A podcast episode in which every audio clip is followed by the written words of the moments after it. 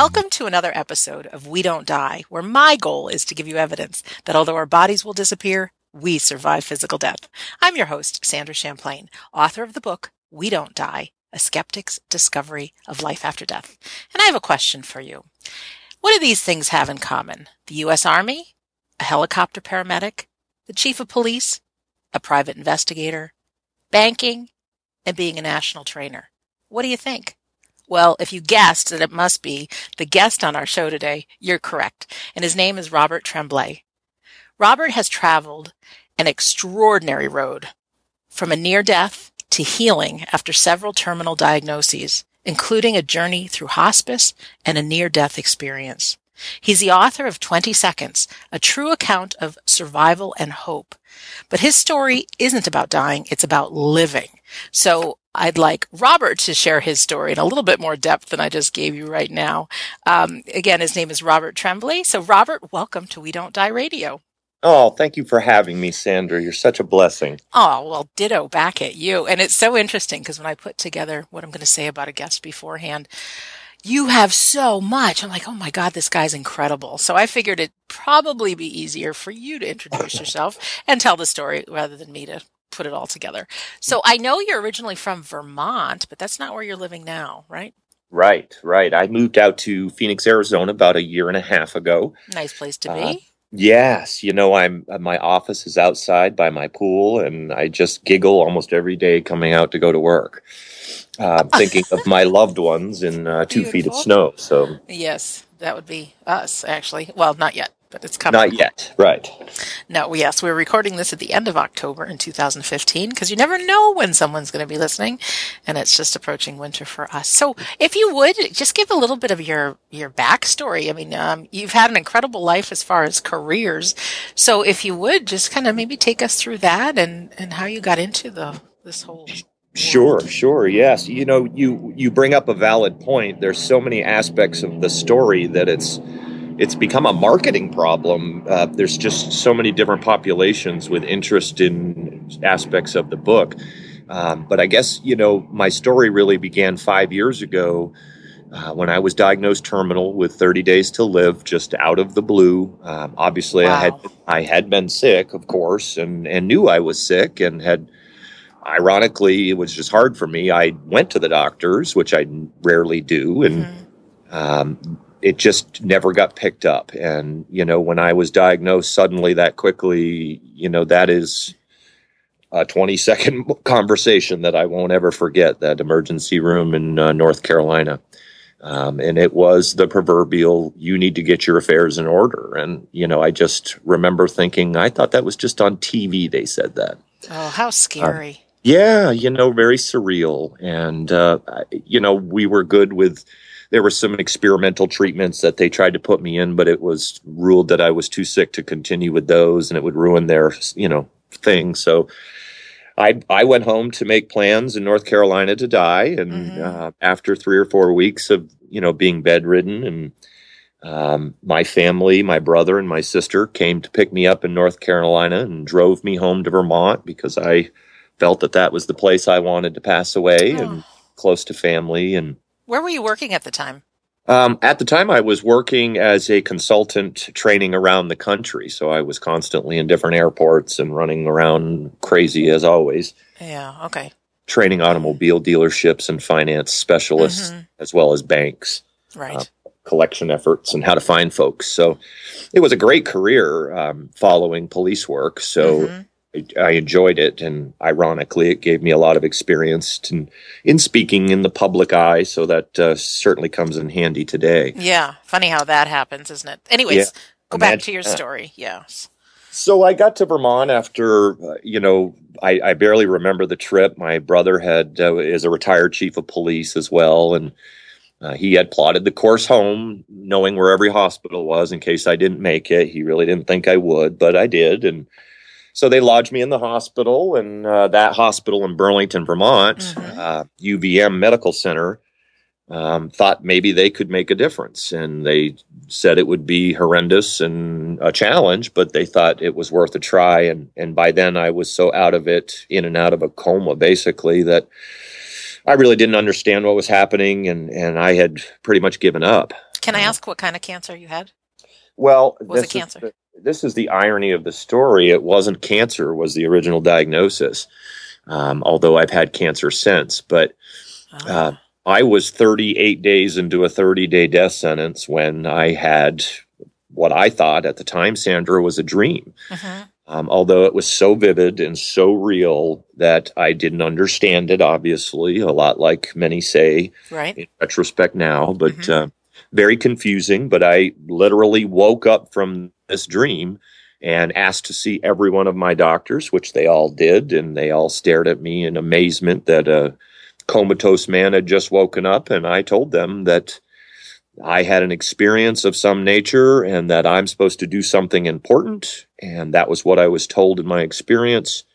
And I literally woke up and started fighting that day with uh, the grace of God and, and all of those doctors and family and friends that supported me. And, and that began the four-year journey of of recovery, really, uh, that had some ups and downs and a journey through hospice. But uh, um I think we've now been had six surgeries in the last two years to remove one carcinoma or another from my body. But the irony of the story, Sandra, was, you know, I started sharing the near-death experience, although it was something I didn't believe in prior, to mm-hmm. be to be fair. Right.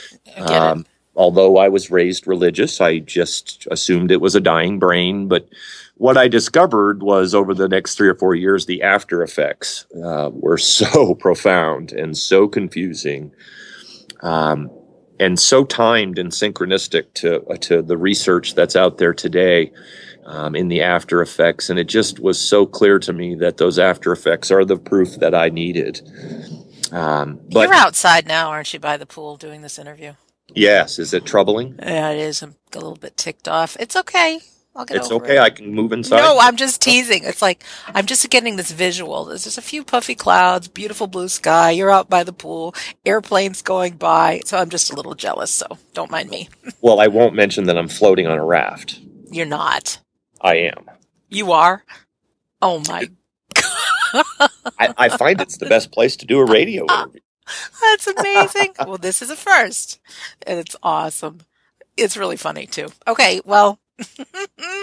We've taken a detour. Can you, I, I know there's much more to share, but when you had the uh, near-death experience, um, I know you said that you were told, like, you've got things to do, like, you've yeah. got a reason to live, but what was the experience like? I, I um, well, there's yeah, so many different is... stories and uh, like, different people. There's always different stories, but what do you remember? Well, you know, it's something I won't ever forget, for mm-hmm. sure. It, uh, I often describe it as realer than me and you talking today, really. And and I guess I knew that's why it wasn't a dream. But regardless, I obviously had other things on my calendar just trying to survive. So right. I, I documented quite a few after effects. But the, the experience itself, I it was it was very strange. And it took a long time to be able to describe it, as I'm sure you can imagine with your experiences. Mm-hmm. Um But I found myself in a in a giant expanse. It was a dark expanse of nothingness, if I define that right. It mm-hmm. just was black and and void of, of anything other than a, a vibrational hum and a certain odor that I recall and, and specifically and uh, just a, a sensation, almost like your hair standing up. Um, I don't know, kind of like an electrical thing. Um, but there was a very calming humming sound. I, I recall that specifically. But in the distance, I had seen what looked like a crescent um, edge, I guess I, I, I called it originally, almost like a red ribbon in the distance that seemed to be curved and arced and circular, but I couldn't see how big it was. And ironically, I as it got bigger and bigger, I had the sense I was moving towards it or it was moving towards me. I'm still not sure. I wasn't walking. I, I had no weight that I recall. Um, but I, uh, I remember this red ribbon coming towards me, and it changed colors as it got closer, similar to I described like a sunset. And as mm-hmm. it you know, goes from red to oranges to pinks to right. even, even a purple. But by the time I got to that expanse, which seemed like forever, but yet just seconds. Right. It's so odd to describe the timing. Um, but anyway, at, as I got to the edge, uh, without trying to, I found myself literally balancing over the edge. My feet were more than three quarters of the way over, and there was no possible way, if this were a precipice, that I could balance. But I remember specifically thinking, I'm not falling. I'm not having a balance issue. Mm-hmm. Um, but there was nothing. I, I remember thinking, is this a volcano that I'm coming to? I, I don't know why. That was the first thought, but that's what the, the ring looked like in the distance, if I can explain that mm-hmm. correctly. So there I was, standing over the edge of this now reddish pink ribbon and staring down into nothingness still. And a small light appeared and, and grew bigger and larger. And and then it was seemed like it was a good distance away from me, but yet I felt like I could touch it. And it was swirling in motion and very colorful and specific. The humming increased, the static feeling increased, the even the taste and the smell increased. And I watched this ball of light, circular motion, kind of like almost squeezing into a donut shaped every once in a while. But I could see a center, a defined almost black hole center. Um, and in that center was where a face eventually materialized. Wow. And it encompassed basically the entire light, and its defining points of the face and the hair were were defined by a, a bluish streak. Um, I, I kind of sometimes compare it to when you're looking at a cloud and suddenly a face appears, kind of thing. Mm-hmm. But um, anyway, it was very clear. He was older for sure, weathered. Um, A longer flowing hair, but not straight, somewhat of a curl. And it was just his shoulders and above. And it was a very overwhelming sense of peace and tranquility. And I wasn't scared. And I realized this wasn't a volcano. And, right. and I honestly thought this was the face of God. Mm-hmm. And, and we looked at each other, and, and then there were words. And, um, which was weird because no one's lips moved and nobody, you know what I mean? It was just a different way to hear, maybe. I don't know how to describe it, Sandra. Um, so I, I was always confused at first who spoke first, but the words were, "Are you ready?" And I really didn't feel any ambiguity in that question. I knew exactly what it meant. Yeah. And And frankly, in it, back in bed in the hospital, I was very well prepared for my end and had come to terms with it. So my response shocked me, I guess, in that I said, "No, I'm not." Uh, and I didn't think about it. It just came out, and I don't even remember moving my lips either. But anyway, um, a smile started forming in this light uh, of this man's face. And started as a smirk and grew, and he's just, all he said was, "There's something important you're supposed to do." And his smile widened, and I reached out, didn't think I could touch it, but I did, and I touched his face and his cheek, and I felt like my body and my teeth were going to fall out. I it, it it wasn't painful, it was more of a, gosh, a vibration maybe? Right, yeah. Um, and the smell and the odor and the taste even was, uh, it just exploded inside of me and the light. And the next thing I knew, I was weightless and floating and laughing. And I woke up and I was at my bed at the hospital in Vermont. And I woke up and said, "I have to see all of my doctors right now." And that's, uh, that's how we began that treatment. And wow. I want to share. I'll never, s- never forget their faces looking at me. I'm you know, they, sure. They I'm, just, what the hell is going on? They I want to share something different. quick with you, just because the way you described the uh, the face. Um, I was sitting on an airplane with a guy, and he had told me that his son had um, tried to swim um, when the one father was paying attention to the other son. Anyways, bottom line is the kid drowned, and they resuscitated him, brought up to the hospital. And finally, when the kid could talk, just little, like three or four years old, um, the father said, you know, what were you trying to do? And I was trying to swim, Daddy. And then what happened? Well, I started, however, he started swallowing the water. And then what happened? And then he said, then I started floating to the sky. And he says, the big face was there. Mm-hmm. And it, and like the big face in the clouds. And he said it was time for me to go back home to Daddy. And but, but so when you were wow. telling this story from the mouths of babes, yeah, and you, right. but it's just like that the big face. It just that's all I wanted to say. It's just amazing. Really well, amazing. the the the complete irony of it was I, you know, at first I didn't recognize this experience. I called it a dream. Um, And I spoke very little about it. Mm-hmm. Obviously, I, I it was a very personal thing for me, and and you know I struggled for a long time with what is important that I'm supposed to do. What right. what is that carrot? And I, and I still continue to chase that, and mm-hmm. I'm perfectly okay with it. But you know, you you I laugh about it a little, and I try to take a lot of my life as as with humor and. And I think, you know, you can't be more specific up there, guys, really? Yeah. um, but, you know, I find that comical. But the interesting thing was three years after this experience during uh, what we hoped was the end of most of the medical treatment. Sure. I think I was fourth or fifth surgery by this time. And so anyway, we were having a Christmas get-together, which I was so...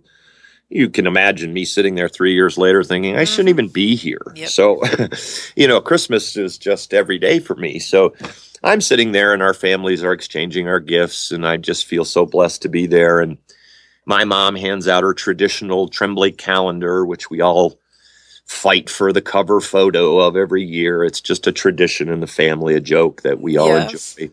You know, it has family photos all through it. And sure. So anyway, I'm thumbing through my newest edition, and I go to my birthday month to obviously see if I'm highlighted in there mm-hmm. so I can complain to my mother that I'm not getting enough press from our own family calendar. Right. And there is a old picture of a man that she had discovered, and I fell right back in my seat. I couldn't breathe. That man in that calendar's picture was the same man in my experience that said I was supposed to do something important. Although I didn't recognize him, um, I found right then and there, that day, it changed everything again. That man was my grandfather who died twenty-eight years before I was born. Oh, my gosh. I'm flooded with goosebumps right now. That was when I put it together, that mm-hmm. it was a near-death experience. And obviously, you know, I was dealing with a lot of after effects at that point, and frankly, thought I was might be might have cracked with all the four years of trauma. But uh, um, you know, it, it uh, when I connected with the near death community and found out that I'm not going crazy, that these are normal, and it was so weird to read some. You know, I don't read others' experiences, Sandra, which I find strange, but. I, I just can't do it. I don't know why, but I've read a couple of books, only two or three, Anita Morhani's, mm-hmm. uh, Doctor Alexander's, and I have read two or three of P M H Atwater's books on After Effects. Um, but I just can't read others' stories or other N D E books, and I don't know why. I think it's kind of ironic. But um, anyway, when I was reading P M H Atwater's forty-year research on After Effects, I thought she had hacked into my computer. I mean, they were spot on in the exact timing, exact sequence of her forty-year research on the after effects. And it dawned on me at that point that this is the real proof people are looking for. And it's so ironic to me that they all read the experience, you know, the drama, the mm-hmm. the man in the light, and I get it, but...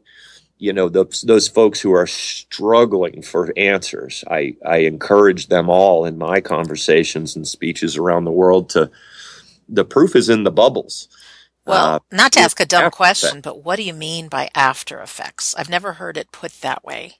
So well, I think I know what you're talking about, but I'd like it yeah, if you could spell it out and what we're there are for. Timed and synchronistic after effects that have been found, um, in common with almost every near-death experiencer. And it, and it's so frighteningly synchronistic and similar that it's hard to not pay attention to it.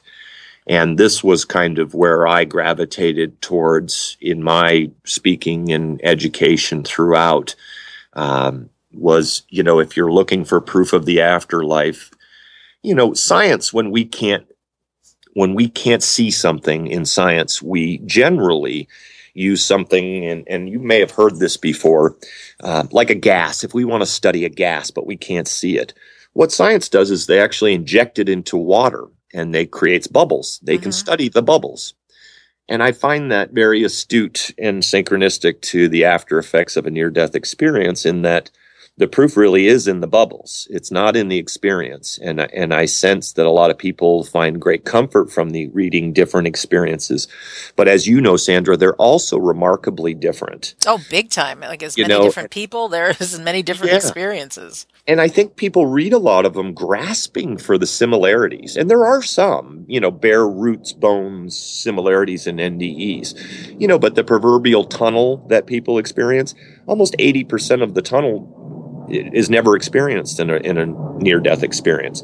Now, that doesn't mean that somebody who did see a tunnel, you know, it, it isn't valid. It's just they have done so much research now on the after effects that they're just begging to be paid attention to. Can you give us some examples of what after effects are? Like what some of those sure. things are? Yeah. I mean, one of the first things I noticed about myself was a childlike innocence. Like I was seeing things for the first time. And I don't care if it was a blade of grass or a specific sunset. It just all seemed alive and magical. And I, I could find an hour's worth of time on a blade of grass. It was very weird. And, but to a guy who, you know, spent his career one hundred miles an hour with his hair on fire. Right. You know, I'd sit out in, in, in nature and be lost for hours and think, well, this isn't normal behavior. Right. So, you know, that was one of the first things. Um, some of the other things that they talk about, and there are hundreds, by the way, okay. of after effects, but, and I encourage people to read up on them. That's your real proof to me. But, you know, one of the big things that a lot of people gravitate towards is most near-death experiencers um, start having psychic abilities. Okay. And, you know, the, the drama of that and the excitement of that, I think, uh, t- tunnel visions people into that curiosity, but it's, Um, that is a, a pretty heavy after effect at first when you start understanding energy and and auras and things mm-hmm. you just never spent time contemplating, you know, and you realize, I guess, that there's a oneness to this world and the separate divisiveness that we live in every day. We just we just know, and I think you do too, it's inherently wrong. Um, we all come back with this idea of a oneness, and it's overwhelming. Um, many of us come back with with delusions of grandeur, and that we must tell this story. And and maybe delusions of grandeur isn't the best title for that, but it's no, it, I know what you mean. Just that real feeling, yeah, yeah, you gotta you share. Know, just like yours too. Oh, yeah. To reach out to people and share your your story, and, and now you're sharing other people's stories. Mm-hmm. I mean, that was one of the most profound for me, was understanding the reflection the f- reflection of life. And, and most near-death experiencers just kind of get it. It's it is fairly simple. What you give out, you get back. And it's so overwhelming for us that we feel like we want to spend time helping humanity in some way. We want to tell our story. We want to um, try to save people that crazy journey that uh, unfortunately some have to just go through. Yes, right, right. Um, it's interesting you say what you give out, you get back. And um, every single person that I've interviewed about who's had a near-death experience are so passionate about making a difference in other people's lives.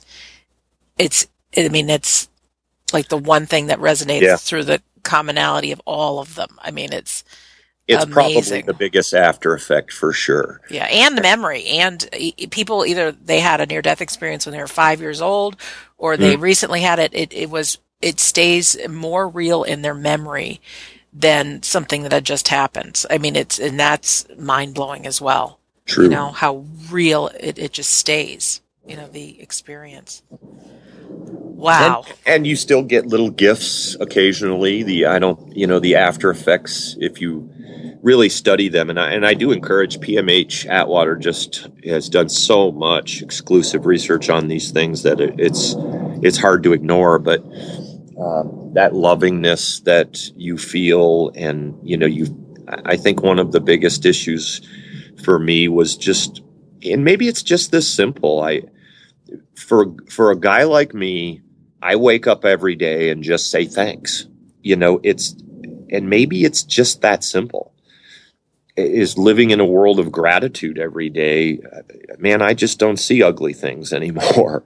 And I'm so grateful. You know, that is to me the best gift of all.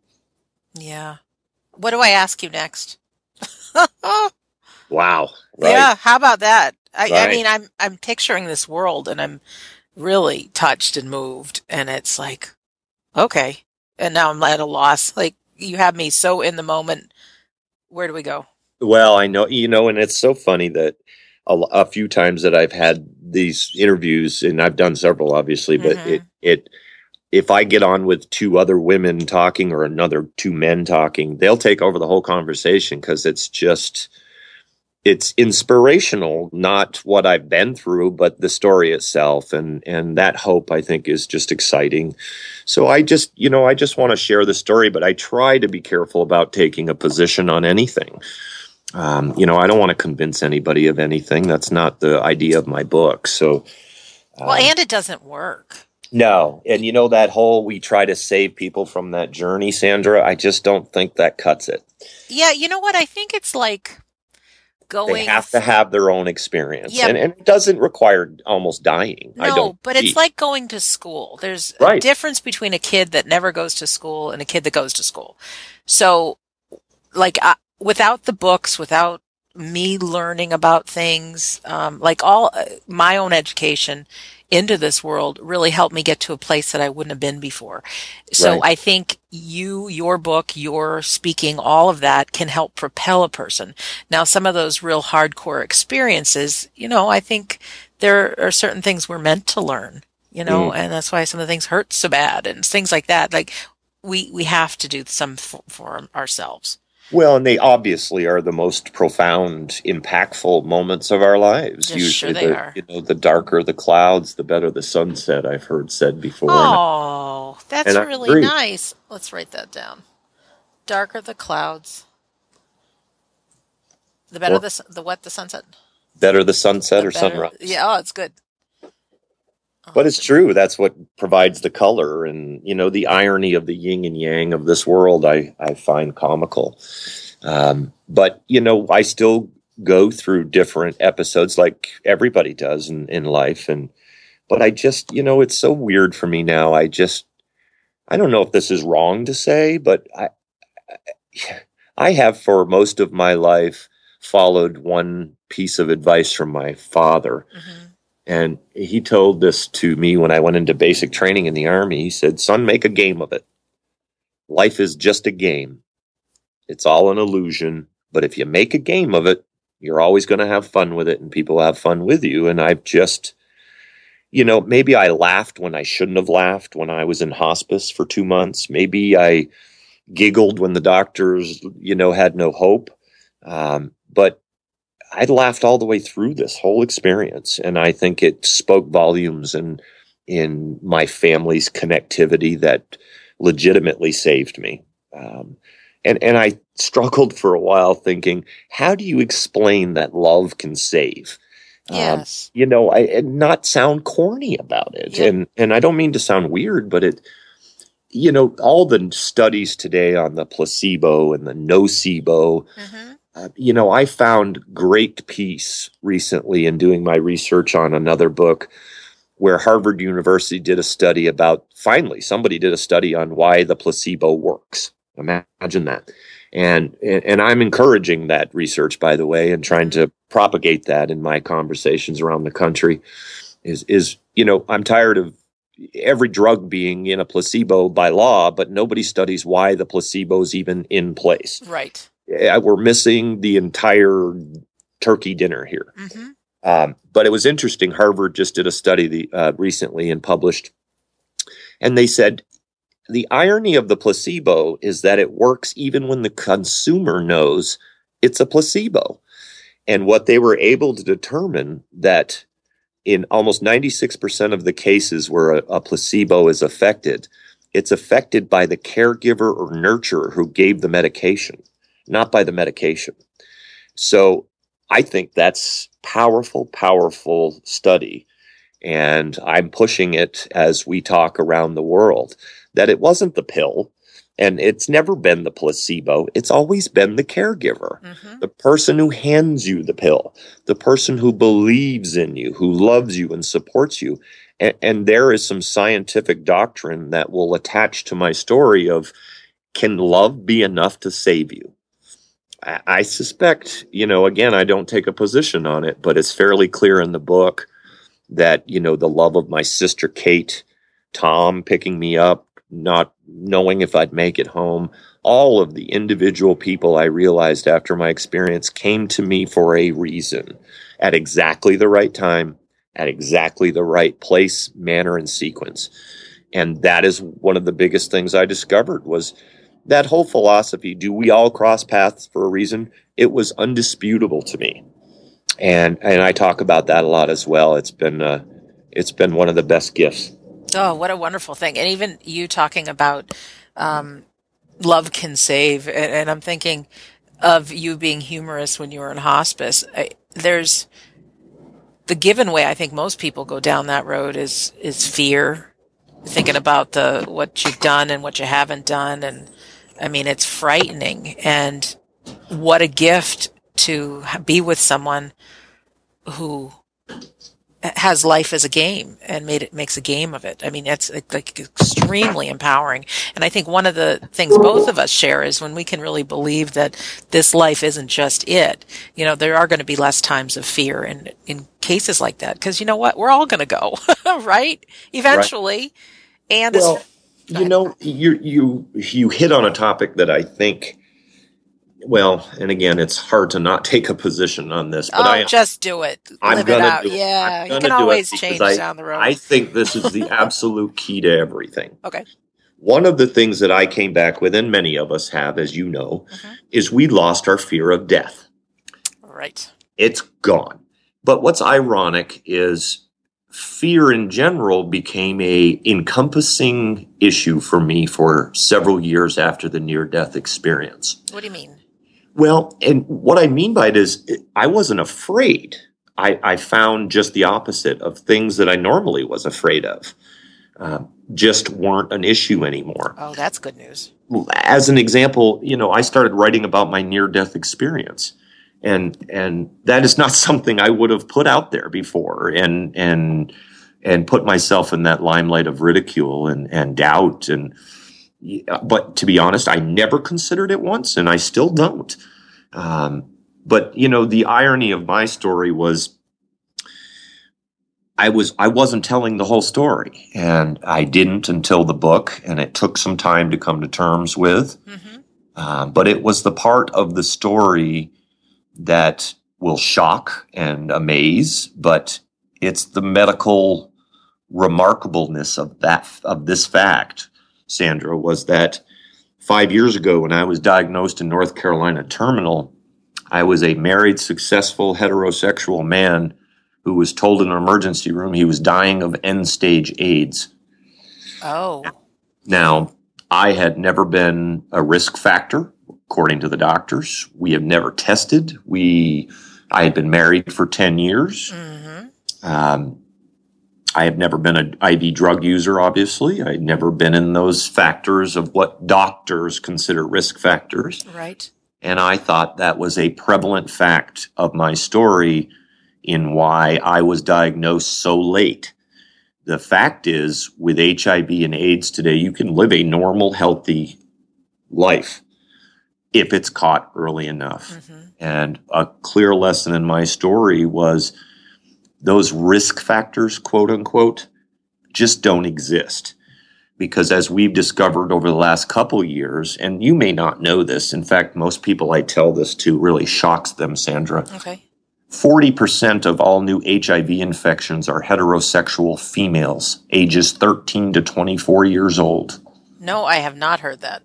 Yeah. How come? Yeah. That, that's why I want to talk about it. And, you know, the remarkable part of the story is that I survived tuberculosis, six surgeries for one carcinoma or another. I, I had diabetes. I, I, the diseases, I blew up my retinas. They were bleeding. I was blind for four months. But here's the deal. Everything is gone, obviously, except the H I V. And I healed everything. But the remarkable part that I wasn't telling was that I did it all without a functioning immune system. And that was the medical part that my doctors encouraged me to talk about. Sure. What it doesn't explain things. Now, we see a lot of near-death and spiritually awakened people having remarkable healings. I've seen several on your show. Right. And and I often hear friends of mine say, boy, that immune system, mm, mm, mm, it is something. But how do you explain my story? Exactly. I today have a tenth of your immune system, and I've survived all of that. So that's the position that we're careful not to take, but we leave it up to you to make your determinations. You know, how do you survive tuberculosis? How do you survive and, and see again after bleeding retinas and cancer six times? And I mean, it's just ridiculous, the things I went through. And sometimes I don't even realize, you know, how, how long it was of a process, but so the first part of the book tells, you know, what I went through, and, and it brings you in. But, you know, the, the remarkable part of it was it was just such a sad, sad situation that never had to happen. And if I can talk about it around the country and raise awareness that this disease has evolved, uh-huh. and that our continual focus on uh, marketing different segments of our uh, of our society may not be the answer here. Um, I want to talk about it with high schools and colleges. I want, I, I, I feel compelled to do it. And that's what uh, the book was all about, frankly. It, you know, I donate a third of my Amazon proceeds to a charity from the book's sales um, called Give a Buck. We, we have called it Gab because we want to start gabbing about the new H I V statistics that are out there. I guarantee you, if you are in a group of twenty adults and you tell them that forty percent of new infections are females, they will they will say the same thing you did, Sandra. No, we did not know that. Mm-mm. And that's my real question. Why? So we're going to try to do something about that, try to make a difference. Oh, sure. And you really have to follow your passion. I think each one of us is given certain things that we're to do with, you know, like our our time's not up yet. You know, we've got things to do. You know, are you ready? No, I'm not. Um, but we, they, they're all different. And um, right. I know, and so many people are afraid to read a book or write a book, but it's like, if you feel passionate about writing it, there's someone who needs to read it. If you feel passionate about sharing this, there's people that need to hear it. So I really acknowledge you for the difference you're making. And even with the people you haven't even met yet, or you may never see, that you're empowering. And even well, it just seems so obvious, Sandra, that your your comment earlier about fear, um, boy, you just you couldn't have nailed it on the head. And and you know, everybody can talk about it and you know tell you the answers to life, and you're just not going to get it till you figure it out for yourself. But fear, I think, is one of the biggest diseases in this world. And I write about it with a lot of extensive medical data from some other great sources in the book. And here's the only position, position that I take in the book, Sandra. And I will, and I will say this, and be happy to say this. Okay. The only position I take in the book is we are more remarkable than we were told. that's and that's like, all I want to point out. That's so basic yet so humongous. It just is so simple. And this whole fear-oriented nonsense, I just, I smell it from a mile away. I, I, it is the absolute answer to me about finding quality of life is recognizing, in my opinion, that fear is an illusion. Yeah, it sure is. And it, it can seem crippling, though. And yep. Boy, does it cause an uproar in the body and in the emotions and things oh. like that.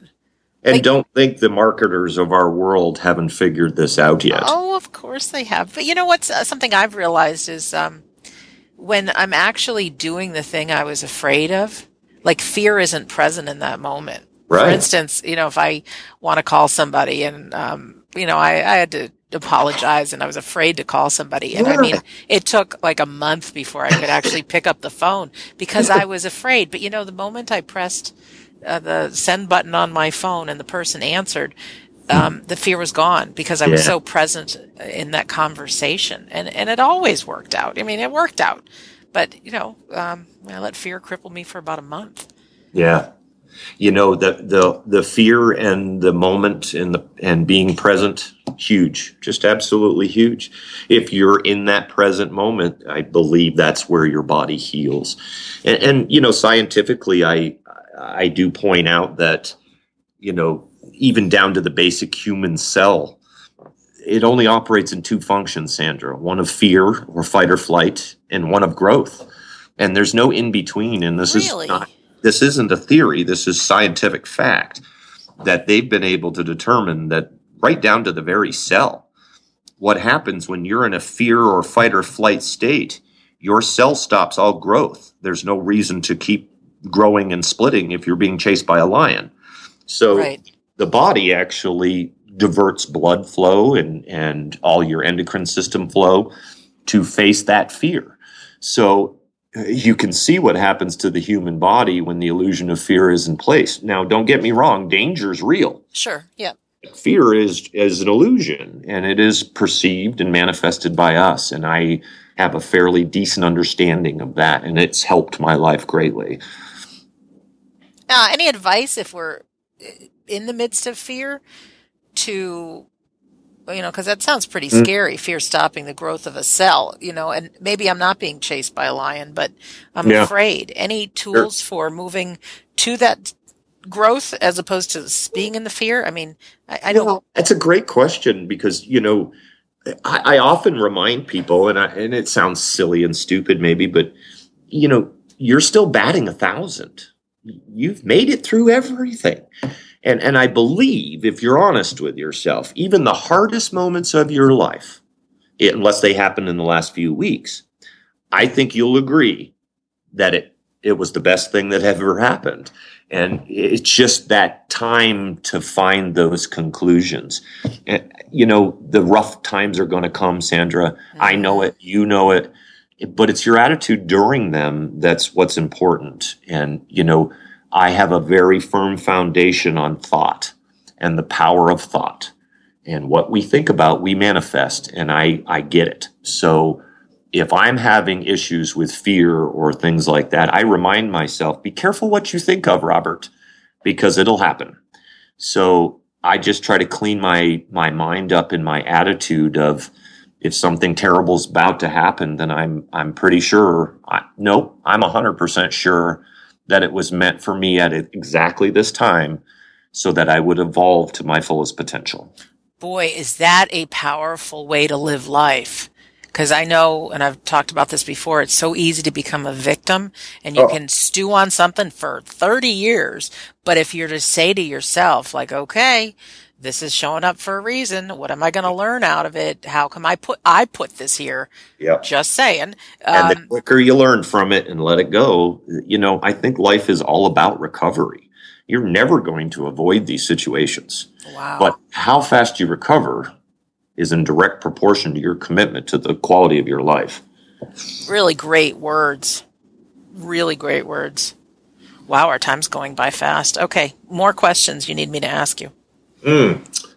Uh, family. I think, okay. you know, that was um, such a, a big impact for me in not only the placebo and the caregiver nurturer, um, but, you know, when I originally wrote my book, Sandra, I wanted to to pay tribute to those, you know, my brother uh, who drove me almost dead home and, mm-hmm. you know, all of those people who dealt with that. My poor mother, you know, you you have children.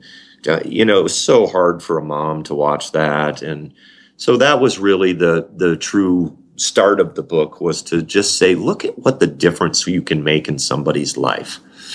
And I I, I struggled at, at first because, as you probably know, Sandra, when you get sick, people treat you different.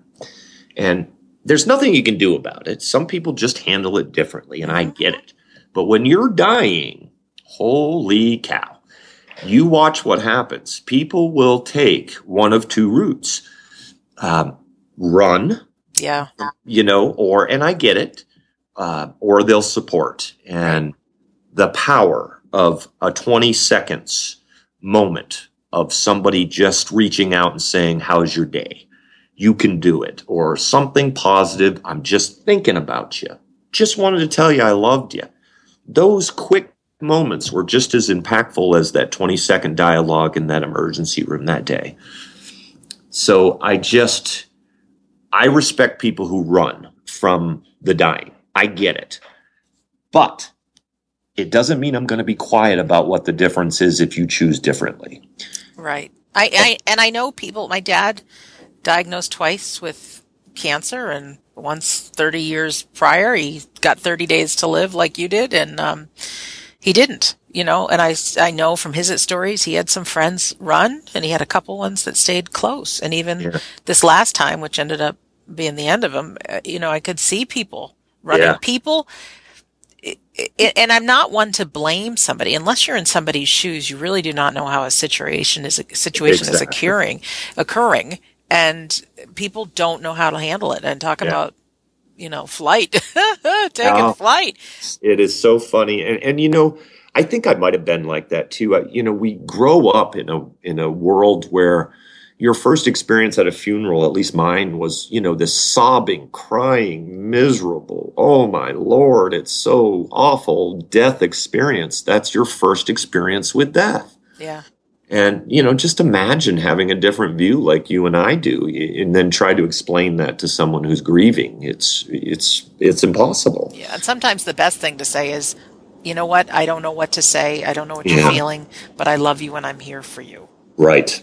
You don't have to pretend to have any answers. You don't need to give any wisdom, any words, any advice. You just nope. say, I'm here, I'm here for you. I mean, no. That's, and you're that's so astute of you to say, because it is an awkward thing, isn't it? When yeah. you Oh, yeah. When, talk with somebody who's just gone through a loss. And, you know, for me, I want to say, in this, I hope this doesn't sound mean, but I have to bite my tongue to say, oh, congratulations for them. Um, and, and, you know, I don't obviously say that. That would be just cruel. But for those of us who've been there and know what's waiting, for there's something good. Oh, man. yeah. And why wouldn't you want to share that? It's, yeah. you know, one of the most specific things you will hear in near-death experiences, the majority of them are peaceful, pleasant, unbelievably pleasant experiences. Right. And I'm all about that. But one thing I do, I do believe, and I will say, is, you know, people ask me all the time, well, heaven, what was heaven like? And I find it funny because I'm not sure I went to heaven. And, and so I've had to form opinions on on things in, in this realm, but based off of my research, it seems to be that heaven, whether you like it or not, is going to be exactly what you think you deserve. And I suspect that's a fairly heavy responsibility that most don't find very appealing. And I could be completely wrong, but it's ironic that these near-death experiencers are also uniquely different and framed in their own frame of mind from the, the experiencer themselves.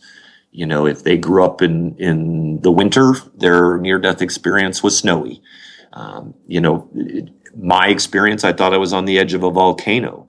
And frankly, I was li- I was deciding whether to live or die based on the shame of getting H I V. Sure. And, you know, I had whatever experience happened in that hospital, I will say this, happened at exactly the right time, manner, and timing that I needed to find the hope to start trying to survive. And nobody could have given it to me but that experience. And I'm forever changed by it. Wow. Robert, thank you so much. It um, was awesome talking with you. Just wonderful. So sometimes I like to ask a guest, if you were to give somebody just a little bit of homework, one simple thing we can do today, just mm-hmm. one, or one thing we can think about. Do you have any uh, idea what that would be from you? Yeah, well, there would be a few, um, but going back to my purpose and my cause in life, and I and I'll I'll say it with this caveat, Sandra, mm-hmm. that recently I told you f- more than forty percent of new H I V infections are female thirteen to twenty-four years of age. But here's something a little more alarming. sixty percent of those females in the United States don't know they're infected. Oh my gosh. So guess what my word to you is? Go get yourself checked. Please. For God's sakes. It, we don't need to be math geniuses to know that forty percent of thirty-five million people don't, and sixty percent of them don't know they're infected, and they're in childbearing years. I don't think that math has to be real smart um, to know that in three years those num- those numbers will triple. Yeah, so certainly share, right? It's, and let it's a tipping point, yeah. and, and this is it. And I hope this book pushes it over the edge. Um, the irony is that I seem to get a lot of flack from the gay community about not focusing on their community. And, you know, that's one of the real reasons why it's gone out of control in the other communities. Um, and I will point out that, you know, when we start marketing to the whole instead of to one individual dynamic in society, um, I think that just makes more sense. Yeah, and the whole controversy of that will just get the message out further. So let them say what they want to say and, right. and, and all that, and trust the process. You're so right and so astute on that point. It's um, I, God help me the day we take ownership of a disease to the point of that. Um, I just want people to understand it can happen to anybody. Yeah, and and don't get me wrong. It's not about getting famous, standing up, and telling the world you made mistakes. God knows I have, mm-hmm. um, but I'm okay with it if if I can make this mistake that I made into something valuable for somebody else. You know what, Robert? We wouldn't enjoy listening to you if you were perfect. Like mm. nobody wants to hear a story of somebody rich and that's always been. You know, like tell me about the guy who had nothing and yeah. made something of himself. You know, that's inspirational, and that gives people hope that.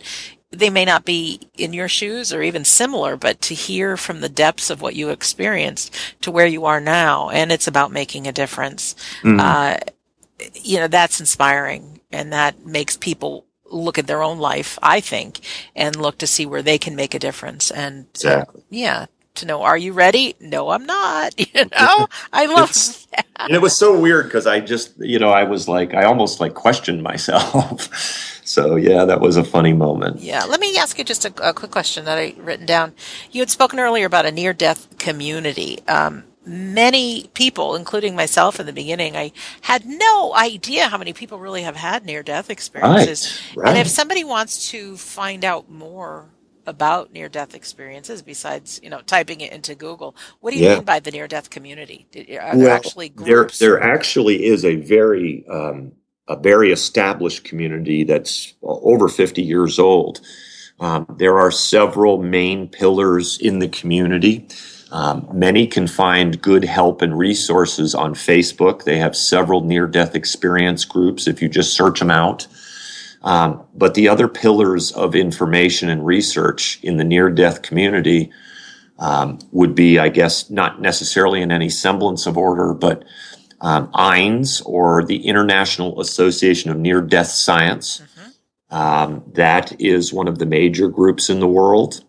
Um, there's also a group called N D E R F, or short for Near-Death Experience Research Foundation. Okay. Um, they have an extensive website of experiences um, and data as well. Um, and then, of course, there's near dash death dot com. Run by Kevin Williams, another fascinating data bank of thousands and thousands of experience experiences. Yeah, great. Um, so that will help. Um, and then, of course, if you just Google N D E or near-death experience, there's thousands of books out there. Um, it's really becoming a, a boiling point in the last year or two, um, and it's really exploded. So I think the message that we have something to share is getting out there, and uh, so there's plenty of places to go. Yeah, and I, and I ask that just because I know that just from people that I've talked to, I've not had a near-death experience. However, hearing the stories really helped me believe.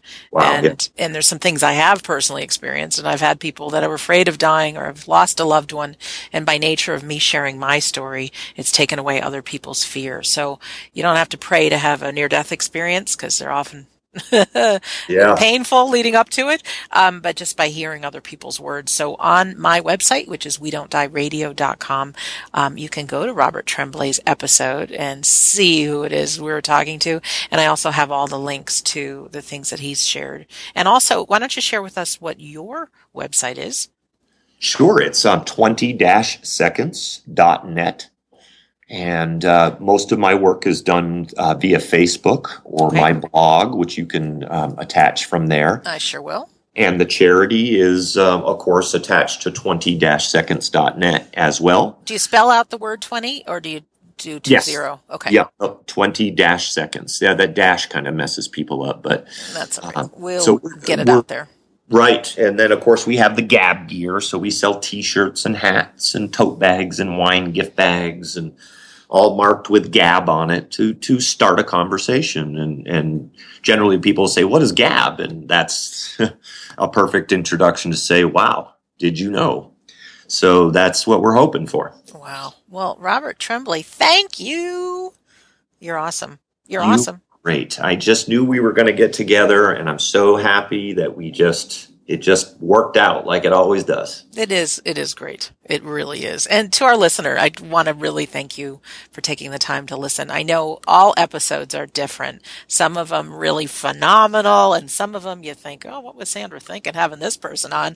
But you know what? That's life. And I do believe Absolutely. That for every time you listen, if you can listen in and think, there's going to be a gift in here for me. Right. Mm. And that's even when you meet somebody. Robert, when I'm sitting next to somebody on the airplane, sometimes right. the last thing I want to do is talk to them. But I think, you know what? There could be gold in this for me. There could be something, some reason I, I need to be sitting next to this person. Something right. either I share with them that makes a difference in their life, or vice versa. So, like I said, thank you for listening. With all episodes, I, I do hope you're looking for the gold for your life. Um, and a reminder to go uh, check out um, Robert Tremblay's book, twenty seconds. This is awesome. And in closing, this is Sandra Champlain. I have been your host on We Don't Die Radio. And I do believe that life is an education for our souls, and that every single one of us, our lives here on earth are important. And if you were being asked, are you ready? Really? Are you ready to go and let go of this life? I would assume you'd also say, no, I'm not. And I ask you to look inside, look for your passion, and go out and make a difference with another person. So thanks for listening, and we'll see you soon.